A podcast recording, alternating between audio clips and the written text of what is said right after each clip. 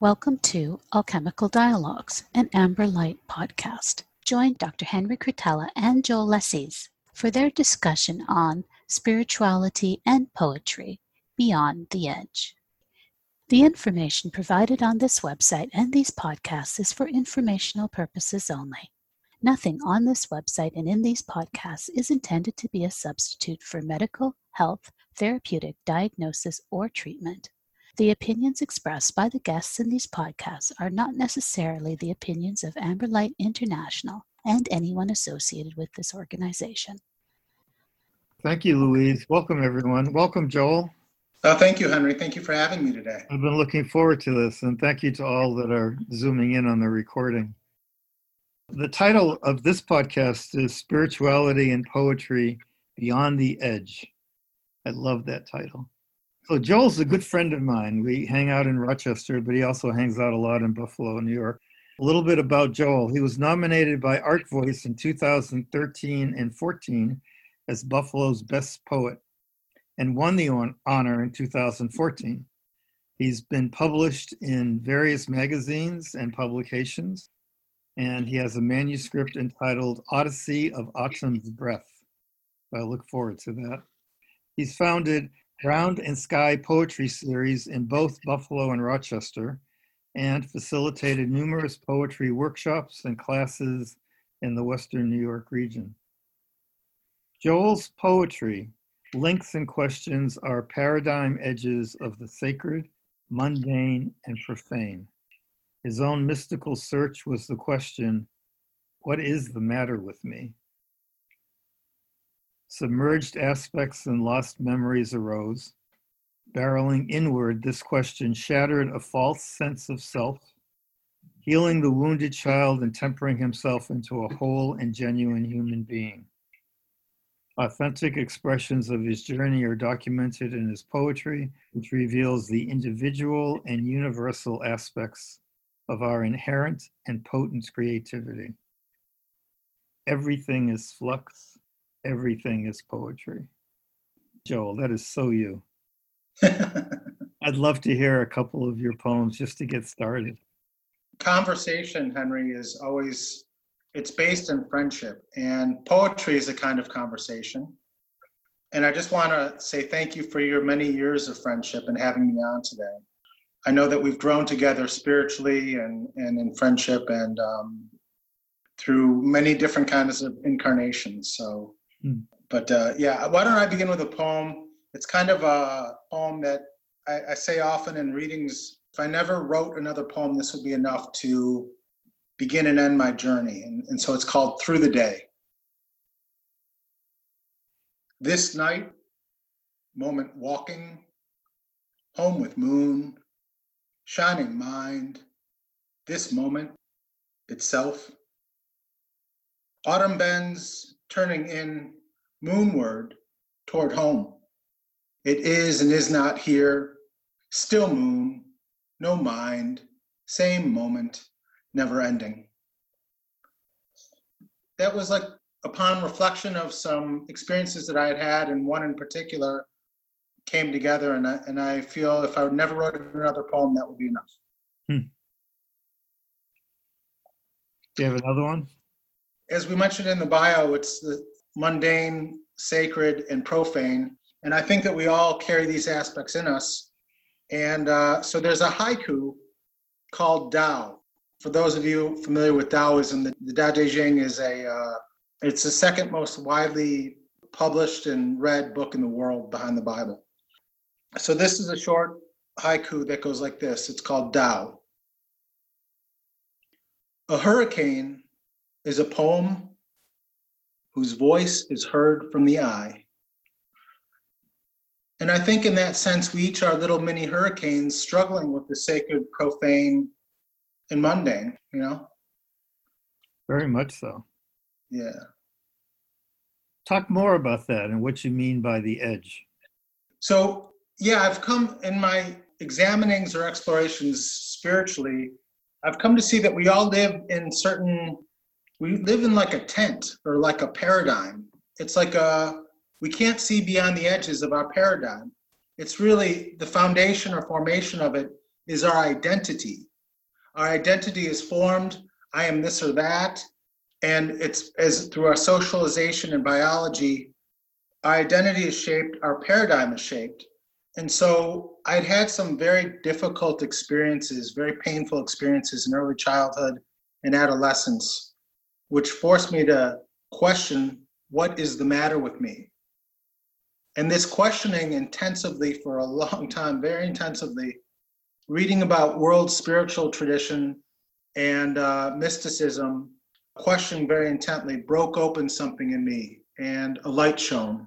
And I think it was the shattering of a kind of false sense of self or false sense of identity that really, when we talk about paradigm, the Master Yunmen says you can be do you master the 24 hours of the day or are you mastered by the 24 hours of the day? The same is true of identity. Identity is necessary for us, but are we shaped and mastered by our identity or do we transcend it and then utilize it for the benefit of living a high quality life, a good life? And for you, that's reflected in your poetry. It is, yeah, very much. So, and I know, Henry, you asked me to have some poems ready, and I do. I have this poem which segues into segues into my childhood, and uh, I had a I had a very difficult parent who my mother was a very strong and uh, kind of well. I'll just read the poem, and it's sort of uh, this is part of the documentation of my of my history that brings me to this place. But it's called "Turn My Neck Behind Me, Gazing on My Past." Retrospective. A cloud. It should be razor sharp and clear, but it is a haze of time, a cloud. Settling, four figures emerge in place of that cloud. I see now the cloud is a great void. My mother, Mary, torrent of needle to spoon, hot red, ripped hair from my head, punch bone, blue bruise, a black hole of loathing, everything, self, others, me, carved out my lungs and heart with a mother's knife, left me at the mercy to be raised by the lonely hum of the refrigerator and an empty bottle, mother drunken, raging, dissipating. The four emerged figures, bridges, and time are still timeless. Touch, love itself, eternal, light granted, shared, and given, this light bridge of the four blend figures clear into reality, into names, names into sound. Sound Lizzie, Lisa, Amy, Heidi. Thank you. Now I into song. Now I sing. Oh. Yeah. Thank you. Yeah. Yeah, very evocative. You know, it's, it's poetry is playing with the edges of what we think of as sacred, what we think of as, oh, just mundane, even what we think of as profane. But those edges, they don't have firm boundaries, do they? You know, they don't. And I think that it is possible, no matter how profane your life is, how much suffering you have endured, it is possible to delve into this questioning who am I? or what am I? In the traditions you studied, Henry, Tibetan Buddhism, Sufism, who am I is the fundamental mystical question. What am I is the fundamental mystical question. And when you go deeply enough, it's been my experience that you resolve both the prof- profane and the mundane into everything is sacred. There's a, Right. a sanctity or everything is sacred when we when we enter deeply enough into ourselves and see that the quality of everything here, while physical and material in its essential nature, is spiritual. So, my experience has been that a lot of spiritual groups and paths talk that. But when- when it comes to actually doing it, they're so interested in the light. They're so interested in this paradigm of sacredness that's full of love and light that they skirt the profane. Yeah, And spiritual bypassing. It's called spiritual bypassing. Right, right. And so I'm thinking about Sufi poetry, like, you know, Rumi was for many years the most favorite poet in America because of the translations. I think mostly Coleman Barks. Yeah. So Sufi poetry is notorious for using metaphors of intoxication and wine and drunkenness and maybe even sex. Yeah. Um, but it's always supposed to represent something very spiritual and enlightening and falling in love with the divine and being intoxicated by divine words and and maybe they were just talking about getting drunk you know not rumi rumi i'm sure was drunk on love rumi was. was. drunk on love for yeah. sure but we're talking we're talking about the edges I, I get it but i'm just trying to get back to in the midst of the depth of the profane and yeah. muck of going through life. Something comes alive. It comes alive in your poetry. Well i can i can tell you that at this point i'm grateful for the suffering that i've had. Let me assure you it's not always been the case. So tell me how, how did you get into poetry? How did that evolve for you so I had in college, I had, I didn't know what I wanted to do or be or study. And I took a, a final exam in a, in a freshman course and did very well on it, very effortlessly. It was an English class. I said, This comes naturally to me. Let me try this. And so I became a, an English major. And I met a profound creative writing professor, uh, Major Ragain, who's very famous in Northeast Ohio. He just passed away a couple years ago but he ignited my poetic life. He really ignited my poetic life. He was an extraordinary teacher, great listener, great lover of poetry. I mean, just an extraordinary human being. He sort of opened the door, ignited that, and then, you know, I say this also when I share I've never been an ambitious writer. I'm not out to publish 26 or 1,000 poems at all. My style of writing is to wait until a poem comes and in that i i want to be certain that it is not me really that is speaking but maybe something through me and for me. Right? I mean that's how the most honest and genuine poetry comes. That if i wait and still and not search or wait or want or desire or be ambitious but wait what comes through me is you know i'm very i have to tell you i'm very pleased with this with the poem Turn My Neck Behind Me, Gazing on My Past, retrospective, because I feel it lodges and dislodges things in others because of its truth. Right. You know? Yeah. Yeah, very much. Very much. Your poetry is very spiritual and provocative, and you yourself are very committed as a spiritual person. Yeah. Uh, can you talk a little about that?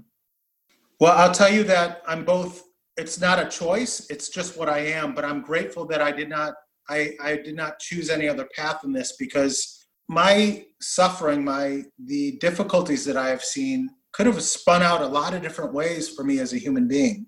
Luckily i have a very intense introspective nature which al- allows me to be here today to share with you it from a spiritual perspective. Life is not for the faint of heart. It's a serious place with serious consequences and so I'm I'm grateful, and my commitment to spirituality has been grown by whatever that thing is, the one we call the one, the light, has grown me into this. I feel that you know the universe, or if you want to even say God, you know, I take God as my teacher, my friend, and I am his student. I hope to be, you know, I hope to be worthy to be God's student, to be a student of life. And so through confidence and through the years, it grows and deepens each year a little bit and little bit and little bit. And so, yeah, I just would say that about it. I don't know that I'd say too much more than that. Yeah. So I don't make sure we have a chance for people to comment or ask questions, and feel free to uh, raise your hand on Zoom or a chat or share something if you want. Kathleen? I would like to ask Joel to speak about the nature of poetry. What what makes something a poem versus prose or a string of words? Well, I, Kathleen, I love this question because it goes to the very nature of beyond the paradigm, beyond the edges of paradigm. Because really, in the intro, we said everything is flux, everything is poetry, right? If you are a musician, your life be that note, right, Henry? Like, if you are a martial artist, your life is just practice. It is practice honing discipline to elevate yourself. And so I, I see my life as a poem. All my actions, thoughts, and speech, my intention are just verses in a poem that I'm offering. And so when you talk about what is a poem, it's self defined. What is a poem for you? And what is a poem for me is what makes a poem is that it's true, authentic, genuine, and comes from someplace that is not me. That I want to wait and still, as I said before, till something else comes through me that speaks for me. That that way you ensure the authenticity of the poem.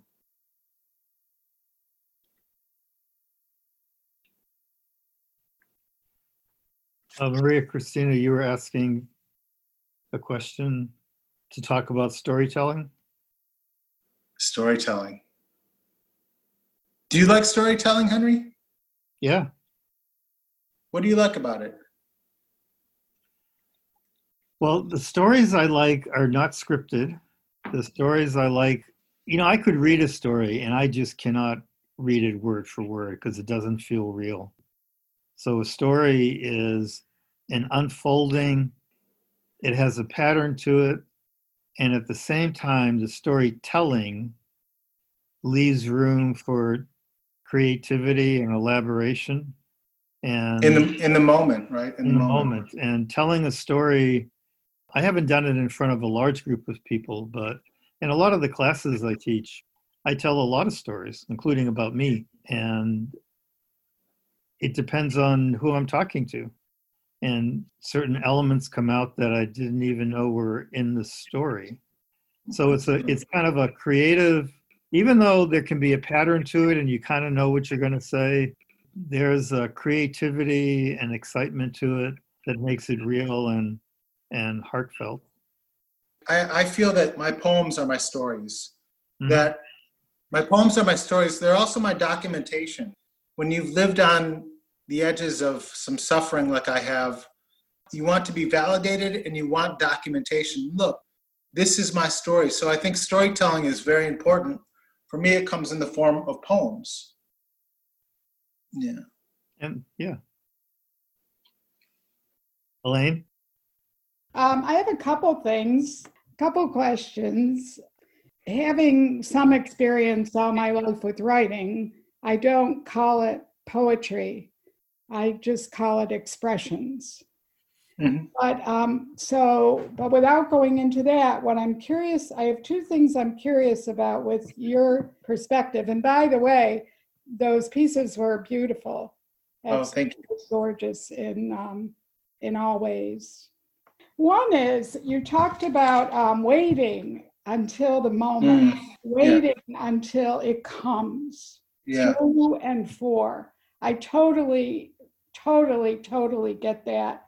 However, I don't know about you, but for me, it seems to have taken many, many years to go from me trying to do something as opposed to, and then into allowing, and then even further into something that I can't even describe. So I'm curious about you, if you have had a sense of um, of a trajectory or an evolution in that happening, that coming to you. That's part one. When we talk about life, we have to talk about hand in hand with life should be practice. It doesn't matter what that practice is, but there's always a beginning of practice. And, you know, it's funny in Zen mind, beginner's mind, they talk about in the expert's mind, there are few possibilities. In the beginner's mind, there are endless possibilities. So it's kind of like a paradox because you really don't know what you're doing in the beginning. and yet everything is possible. And as you travel through time and through the years, hopefully, if you are looking for what is genuine and authentic in yourself, your own inner voice, you know, we talked about Tao, a hurricane is a poem whose voice is heard from the eye. If you are that hurricane and your voice is heard from your own eye, from your own silence, then you are sure that your practice is moving in the direction that is right for you. The only thing to do here in life, through all my mystical searches, is to find your own your own voice and express that. And so there's no wrong way, right? There's no wrong way to find your voice. And that's part of the way this place has been built is that through all your stumblings or my stumblings and our mistakes and errors, they just teach us more deeply like, oh, okay, like this is what feels genuine and authentic for me. So as as you travel on, so when you begin, you pick up a pen and you've never written a poem, you write a poem, then you begin a conversation with something that always in exact proportion to your effort you will merge with and do it something beyond yourself. And this is also i feel the point of life. And it sounds like what it was descri- you were describing. Are you saying that more effort is needed? no. What i'm saying is your effort not your effort to write Okay, your effort to be uh, genuine to, to, to be true to yourself Mhm. to be good and true to yourself that effort will manifest in ways that you can't begin to imagine because it's unimaginable. It's part of the process here that how we see ourselves today is not where we will be tomorrow.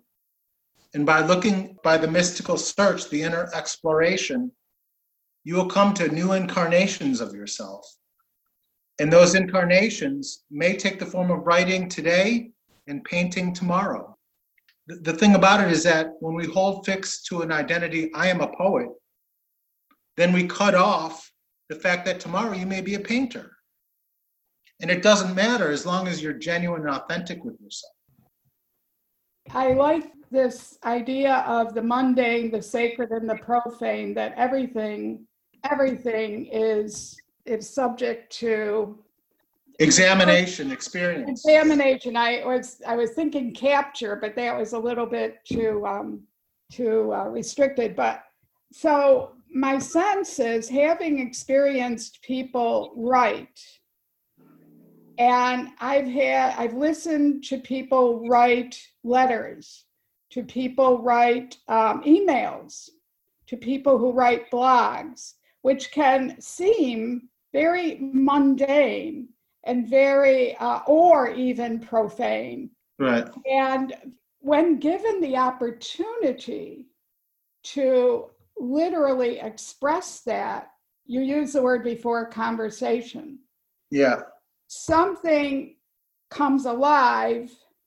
What do you think about quality of the expression that creates, makes somebody be able to be published or admired or themed versus the common Joe is simply writing. I love this question because it also touches on the edges of paradigm, going beyond the edges of the paradigm of identity. It's our identity that often limits the quality of our writing and the quality of our life because we are operating from I have to be a teacher, I have to be an administrator, I have to be a housewife, I have to be a driver. And we operate within this paradigm, but when you shatter that paradigm, there's a fluidity that happens where your heart opens and begins to express itself. And when your heart opens and begins to express itself, there's a there's a quotation in a tradition that says, words from the heart penetrate the heart.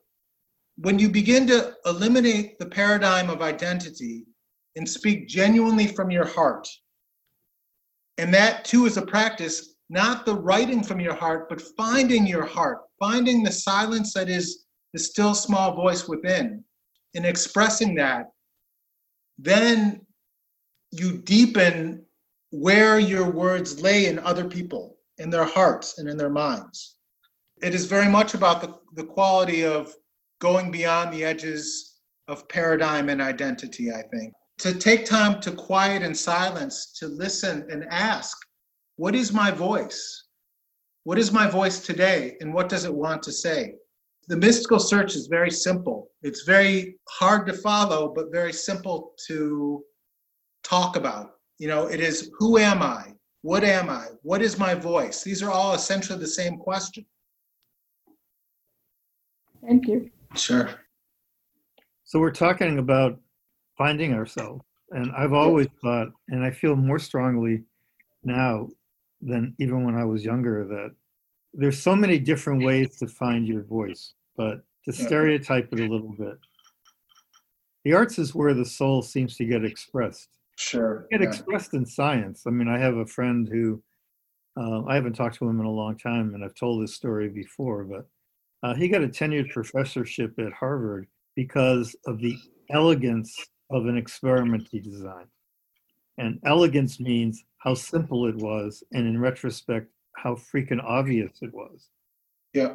And it was the simplicity that led to this outcome that caught the attention of the reviewers. So yeah, to me that's that's art, you know. It is, yeah, I agree with you. Um, and it was it clearly was an expression of him because he told me why he thought of this. I could see him in that. It's the way he thinks. What I'm hearing is we can express ourselves in so many different ways, but you have to get rid of the the shoulds. You have to be yeah. and a lot of what we do in our culture and in our schools and our everything is try to define something you know, Right. give it a label give it a name and uh, all the stories of artists who went to art school and just got devastated because they had to do something a certain way and it, it wasn't them i think that's what i hear in your poetry it's just this this heartfelt expression That's a great compliment. I mean, if there was anything that I could hope hope for, it would be that. Yeah. yeah can we hear another poem Yeah, definitely. It's funny. I was just hoping you'd ask. this is called Winter Moon in Autumn. Still arching bare branches, leaf swirl in a hush. River rain, moon in autumn, solitary silence of lovers searching. All unfolds only one way, all uncertainty unnecessary. Replaced by faith, lovers call to one another and embrace under a winter moon in autumn. i love that last line thank you Oh, thank you. Yeah. really sweet so we didn't mention in your bio that you also have a podcast that you call unraveling religion I do. Yeah. Yeah. Yeah. Can you talk a little about that? Because I think it's connected to your poetic nature. We spoke about Maj Ragain, my mentor in poetry from Kent, Ohio, from Northeast Ohio. In Buffalo, in South Buffalo, there's a man, Richard Wicca, who at a birthday party one day, taking histories for uh, this person's birthday. How did you meet this guy, right? And so I gave a little answer how I met my friend. And then Richard looked at me and said, Would you ever want to do a podcast? And unhesitatingly, I said, No, I don't want to do a podcast. I, I've never thought about that. I have nothing to do it about. I wouldn't know how to do it. But about six months later, after ruminating and thinking about it, I was like, you know, I could do something on spirituality. And so the title just came. Uh, this was back in 07. So I've been doing it about 13 years. Unraveling Religion came, and Richard is, was really and is my mentor for the podcast. I just put it on iTunes podcast. I have about eight shows. I have more on the original site that's not iTunes. I've met some extraordinary people and learned some amazing things. I've interviewed Irish poets, Jewish mystics, Gazan uh, doctors who've written books, who've lost family members in war. I've interviewed atheists and friends And uh, I interviewed this guy too, as well. We've done a few shows, Henry. So we've done shows on dreams and healing on so many different wonderful topics. Yeah. I'm interested in the connection with, to me, that the expression of your spiritual search comes out in the title, Unraveling Religion. And I think it's connected to your poetry and your poetic nature too. Yeah. I grew up Reformed Jew. My dad's Jewish. My mom is Irish Catholic. And I was very secular in my upbringing, you know, very mainstream, mainstream America. And I found that I didn't really look or think to look until it became ripe in me the question, what is the matter with me, for a deeper element in life. And so the sufferings and the difficulties that I had really stimulated this question what is the deeper element in life?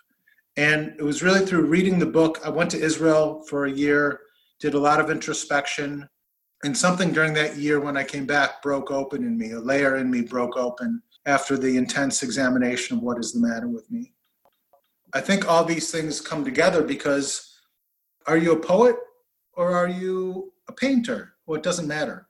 It doesn't matter. If you're, you know, as Rumi says, if you're a true human being, gamble everything for love if you're a true human being. If not, leave this gathering. Half heartedness does not reach into God's ma- majesty, and you keep stopping along mean spirited roadhouses. I love that. That's actually a Rumi that I don't know. Thank you. Hmm. That's what it's all about, isn't it? That's really what it's all about. It's Half-hearted, half-heartedness does not reach into God's majesty. Right. And what prevents us from doing that is really the, the paradigm of identity, identity and paradigm.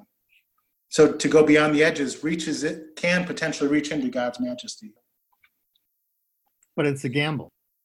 it's a big one. Yeah, I, it's a big one. It's the mystical search is not for the faint of heart, as, as we said before. But you know, I, I've struggled, and it's in the bio. I, I'm an advocate for individual mental health through my own experiences of mental health distress, as well as the healing from that, and really understanding what mental health distress is. You know, in certain cultures, what we call here psychosis in certain indigenous cultures is seen as the mark of a gift, of a gifted spiritual person Mhm. who is taken under the wing of an elder and said, You have a gift. So they're given that narrative I have a gift that I may offer to the community.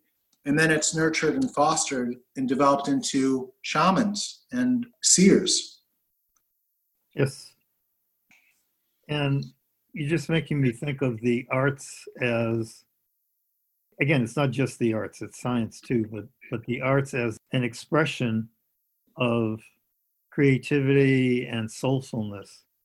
And we've been talking about spirituality and individual growth, but they're also agents of soulfulness in society for social evolution and social change. The arts are so powerful. Yeah. And Yeah. we've become such an intellectual kind of society, and we think reason is everything when it, to me, it clearly isn't. Right. And the arts can be real paradigm shifters.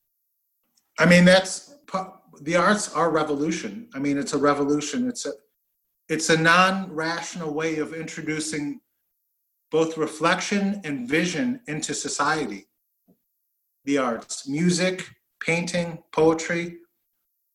And so in, in America, it's really not looked upon as a way to make a living, I think, because we're so steeped in what possession, what we own, and what our job title is, that we really have a difficult time letting go of that. Where our identity is rooted in security.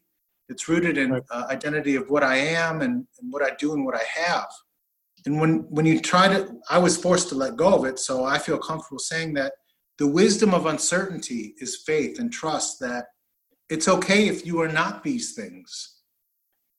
There's a quote by, by Maj Ragain, my, my mentor, who said, What you are is more than what you want. Yes. You spent a lot of years with him, right? I did, yeah. he was a we would correspond. He was in Kent, Ohio. I was in Buffalo for many years after I graduated, and we had a very tender, a very tender relationship. He had contracted polio when he was seven, and uh, wasn't expected to live until his mid thirties, if that, and just passed away age of like early seventies. A testament to his will is just a, a fighter and a, a will of iron, just a strong person. Yeah. So, what are your thoughts on the kind of poetry that is very, very measured, done in a very particular style, uh, versus more free verse? I would say that it has its place for sure. As long as it's not excluding the free verse, I don't think the free verse would exclude the uh, the punctuated stanzas and for- formalized ways of doing it.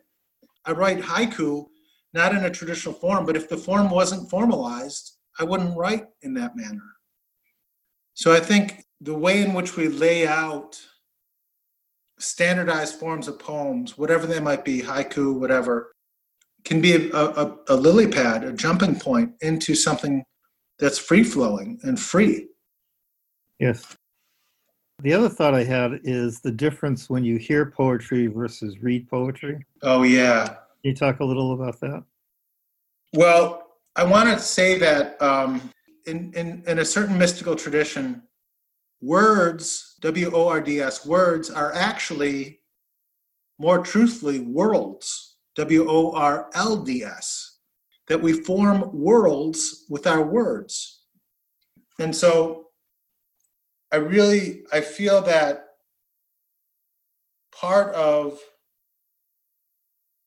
how we read what we what spirit of our breath infuses those words is is a much more palpable and real experience than say just reading it but i mean reading it can also be wonderfully introspective again there's no right or wrong way but i do feel that like when we hear others read their work it has the this is the reason for my ground and sky the the poetry series is that it's my attempt to offer sacred community and I do that because we share like we're doing now, and then we share poems, and a sacred trust builds in sacred friendship.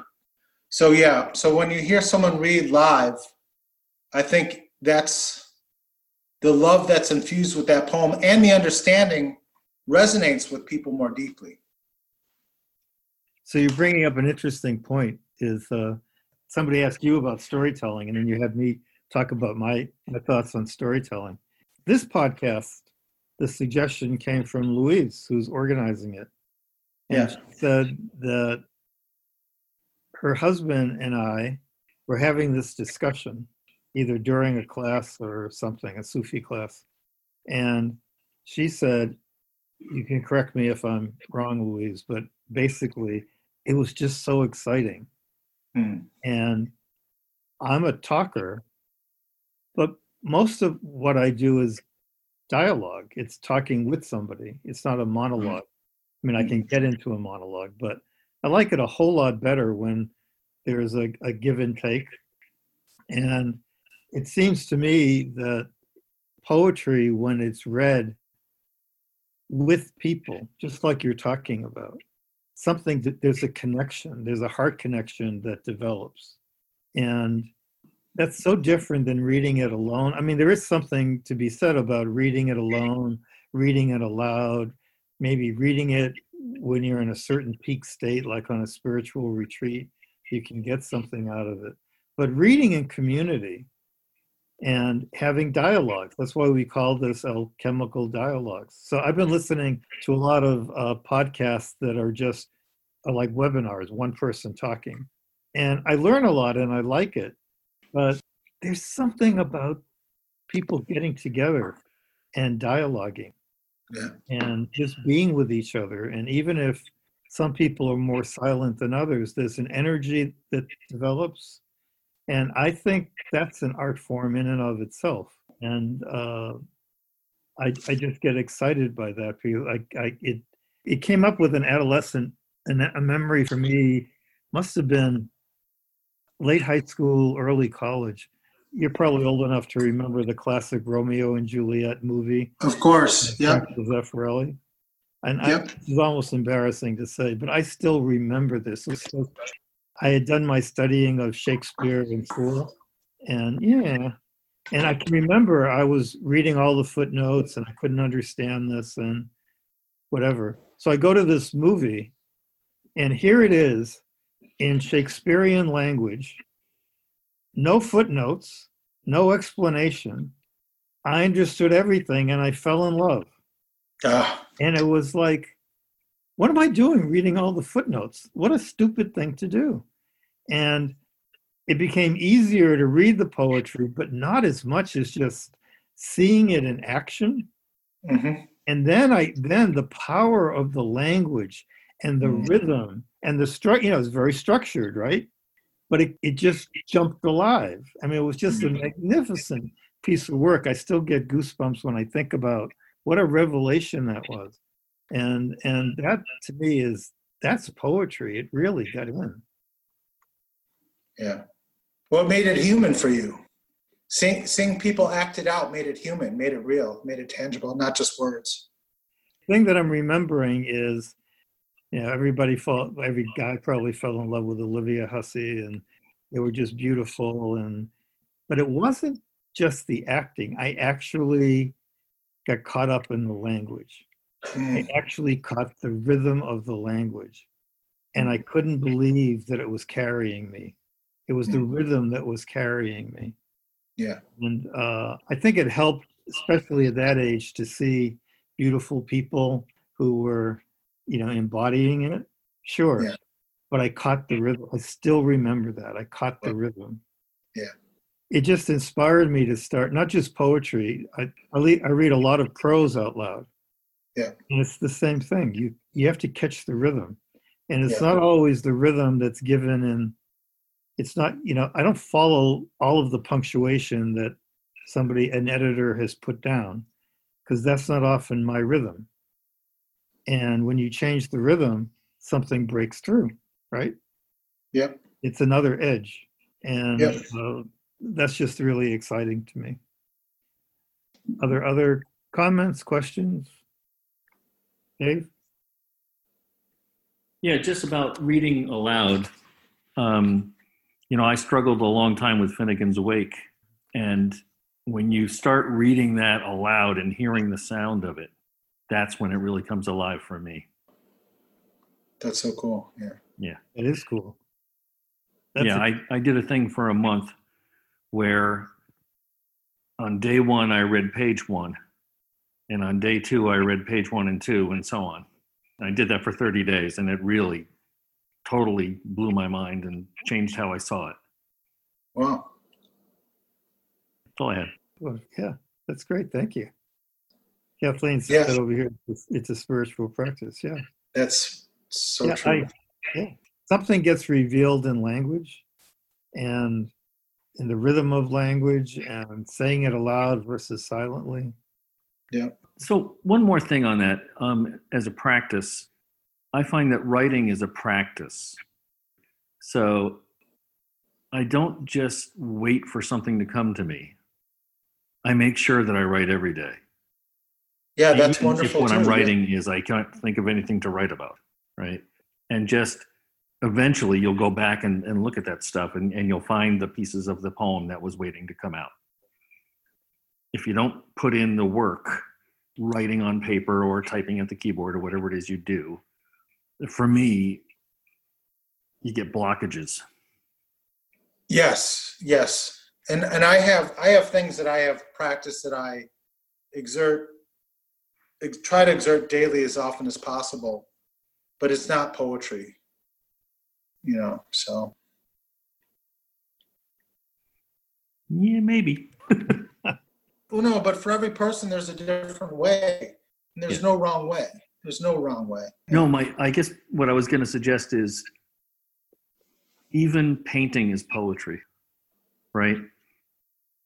And so differentiating between them, I, I think you know, poetry is painting and painting is poetry, you know, and and Yep. writing software is poetry, and you know, it's how you come at it. Yeah, everything is poetry. Yeah, Exactly. back to that. Elaine? We touched on this a little bit before, talking about the arts and kind of the undervaluing of it and that area. My question is Do you think there is a role for the poet in society, in a culture? Not just from a personal perspective, but a role which can entail a responsibility. Well, well, poets poets are worldwide known as revolutionaries. I mean, pe- politicians are often wary of poets. and so, you know, the Buddha, the Buddha himself never involved himself in politics. And yet, he has influenced many things just from his genuine expression of what was true for him. So I think that there's definitely a, a role for poets in society and for each society and poet to determine what that is. Now, if the society is resistant to the poet, you have to examine why that would be the case because our reflection and vision of today and tomorrow comes through art. And so the poet is talking about what's going on, what has been, what is going on, and what will be in ways that can really transform so much. So, yeah, I definitely think that there's a place for poets in society. And um, yeah. We've been talking about the arts in general too, like poetry is painting and painting is poetry, and Don't leave out dance. don't leave out dance, Kathleen says, right?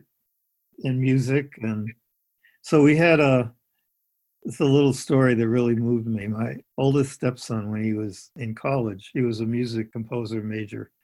And we went down to see, they had the uh, local chamber symphony orchestra. We're, we're going to perform pieces written by certain students, and his piece was chosen. And he's into new music so that's really hard for me. There's no melody and he works it out mathematically. It's like I don't understand it and but it's pretty tough. And he gave me he was his minor was in philosophy. So he gave me a little lecture saying how music is an agent of social change, which kind of makes sense to me. So we went down and it was a you know relatively short piece.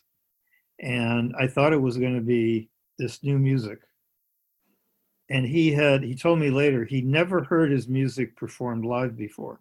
It was always on a computer. So it would come back in computer speak.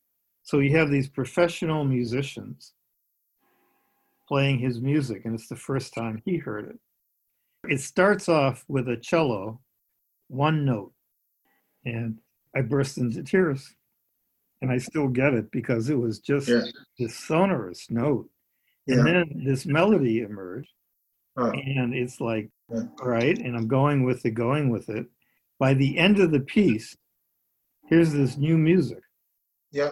it didn't have a melody it was the Yeah. kind of stuff that right i went up to him and i said that note and he said b flat i still remember that and i said did you know? And he said no i never heard it loud. I never heard it live before. And i said Oh. well did you know how you carried me? And he said "Yeah, maybe. And i think that was probably real that his experience or my experience in my attempts at writing and music is sometimes you don't quite know what's coming or how it's going to come and then it kind of lives on its own.